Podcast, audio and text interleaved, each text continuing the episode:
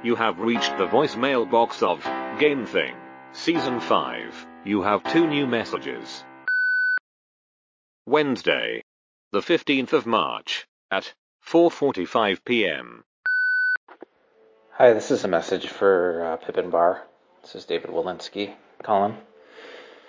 I just want to leave a message and share with you uh, my pick for season five of Game Thing. Um, sort of a big deal, right? We knew when we wanted to bring back Game Thing, I wanted to check out simulators, you wanted to check out horror games, and that was about it. And we've done that, and we are in uncharted territory now. And because we trade off, and it's my turn, I felt a, uh, a lot of responsibility in figuring out how to go next, where to go next, what was the pattern so far, do we honor it, do we break out of it?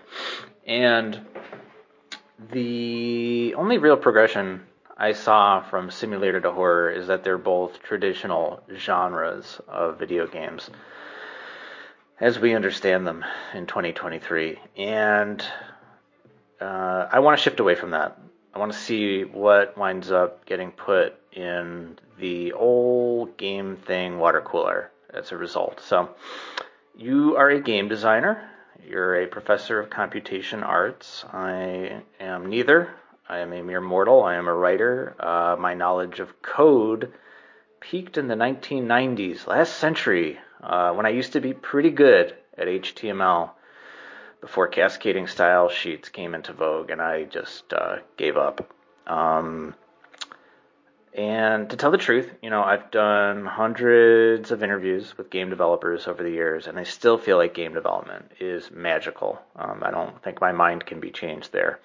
So, uh, drumroll please, and this may completely blow up in my face, but my pick for next season is games about coding, uh, games about computational thinking. That is, for me, curious about the cultural portrayal of code, the representation of lifestyle of coding, um, games that approach transmitting thoughts into a system uh, in an explicit way. So, you know, both the uh, expectation that you will know what will happen and then just a knowledge to understand what's even being asked of you in the first place.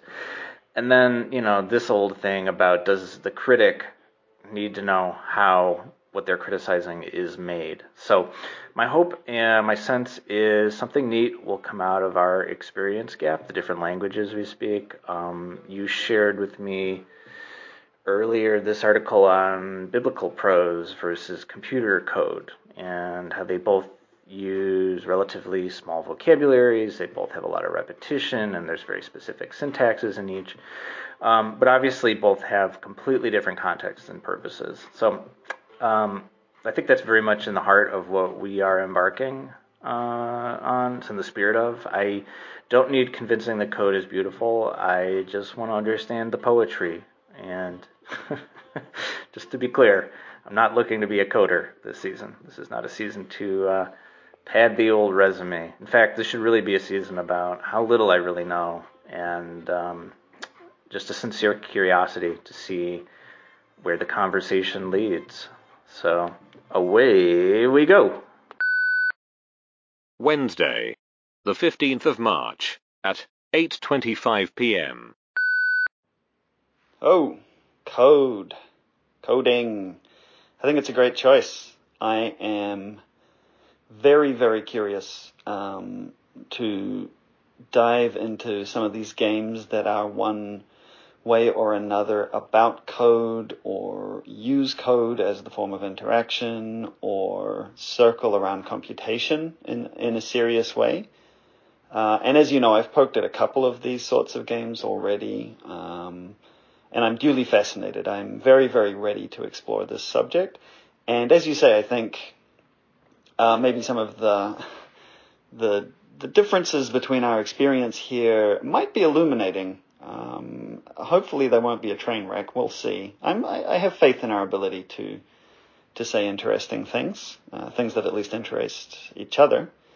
And you know, background wise, as you said, this certainly fits my interests. Right? I've I've been programming one way or another since the 90s too, uh, but it really stuck. I started in ActionScript. I learned Pascal and Java at university.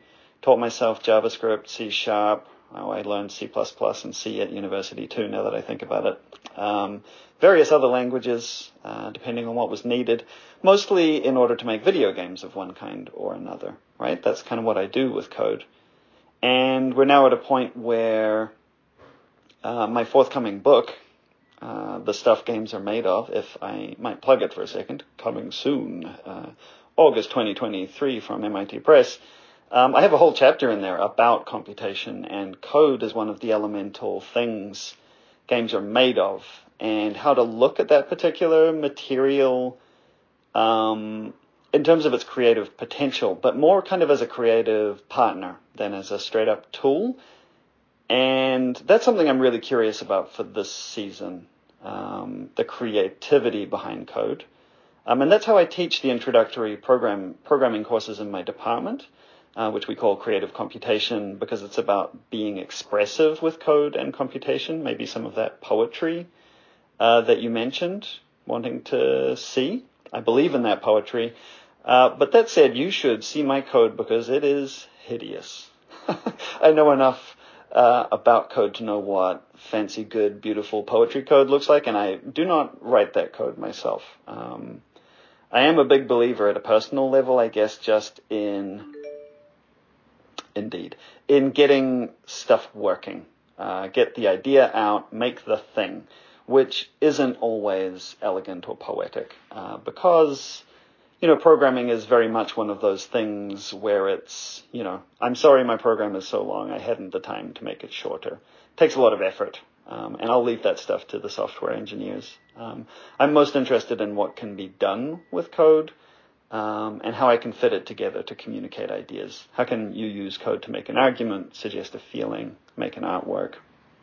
Um, and so, in the context of coding games, then, I'm really curious about that because it's a kind of potentially second order coding experience, right? Like the games that we will play will be made of code, but they're surfacing some idea of code. Um, I find that very, very fascinating.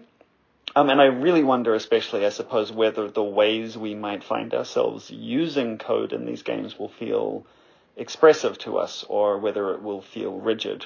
Um, will it be poetry or will it be prose? Will there be freedom or will there be guardrails? Um, will it feel like we're being ourselves or will it feel like we're solving puzzles? So, as you say, here we go, and you know, in the name of Donald Knuth, I am ready. End of messages.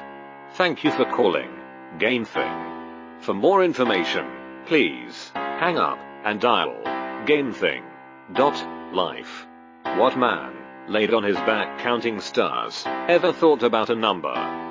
Don Draper. Mad Men. Goodbye.